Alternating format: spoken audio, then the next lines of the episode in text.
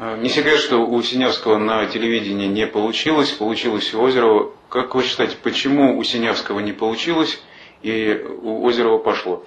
Э, дело в том, что Синявский э, э, так э, в силу того, что он потерял глаз на фронте, вот это была отдельная история, он плохо видел.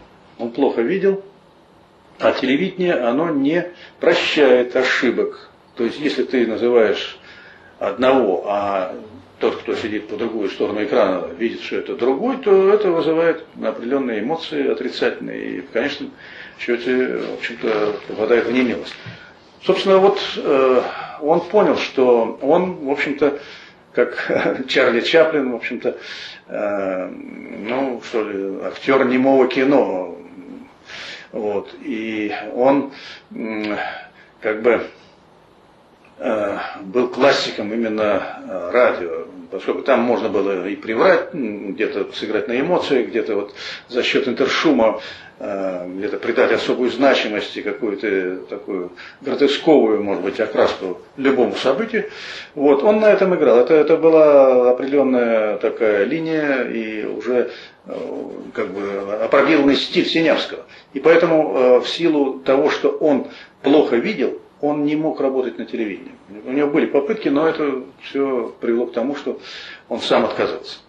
Что касается Озерова, то тот прекрасно ориентировался, ну, великолепно, в общем-то, видел, э, что происходит, чувствовал э, события изнутри, как бы, вот, э, в силу и своей спортивной деятельности и других каких-то качеств. Он это сопереживал, вот, он это преподносил как-то эмоционально, Э, говорил грамотно, э, в общем, довольно интересно, но, э, может быть, если его сравнивать с современными комментаторами, у него не хватало вот, может быть, глубины вот чисто спортивной, такой специфической какой-то, в общем-то, вещь, вещи, которая, естественно, должна присутствовать. То есть он не Э, углублялся в какие-то конкретные вот, э, вещи, э, возможности там, спортсмена, чем он отличается от другого.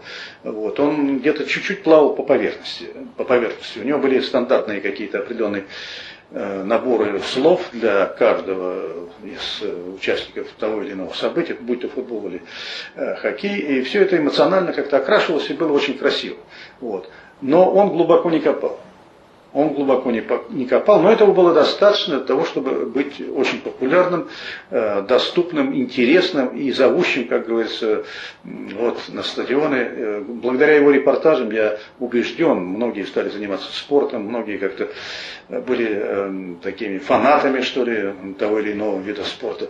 Это, в общем-то, целая эпоха. Я думаю, что он многое сделал для того, чтобы вот таким интересным, на мой взгляд, был радиорепортаж и телевизионный репортаж. Это какая-то новая эра для нас. И вообще тогда, в то время, вот, когда он выходил, не было э, так называемого института радио, телекомментаторов. Это были, в общем, какие-то такие романтические начала, я бы сказал. То есть, как э, он чувствовал, так он и работал. Понимаете? У него не было каких-то определенных канонов, каких-то знаний, вот как надо строить репортаж, как вот надо э, там выходить из каких-то сложных э, ситуаций, как это все объяснить, чисто специфически, может быть, с точки зрения специалиста. Он работал на эмоциях, и это тогда очень было выигрышно.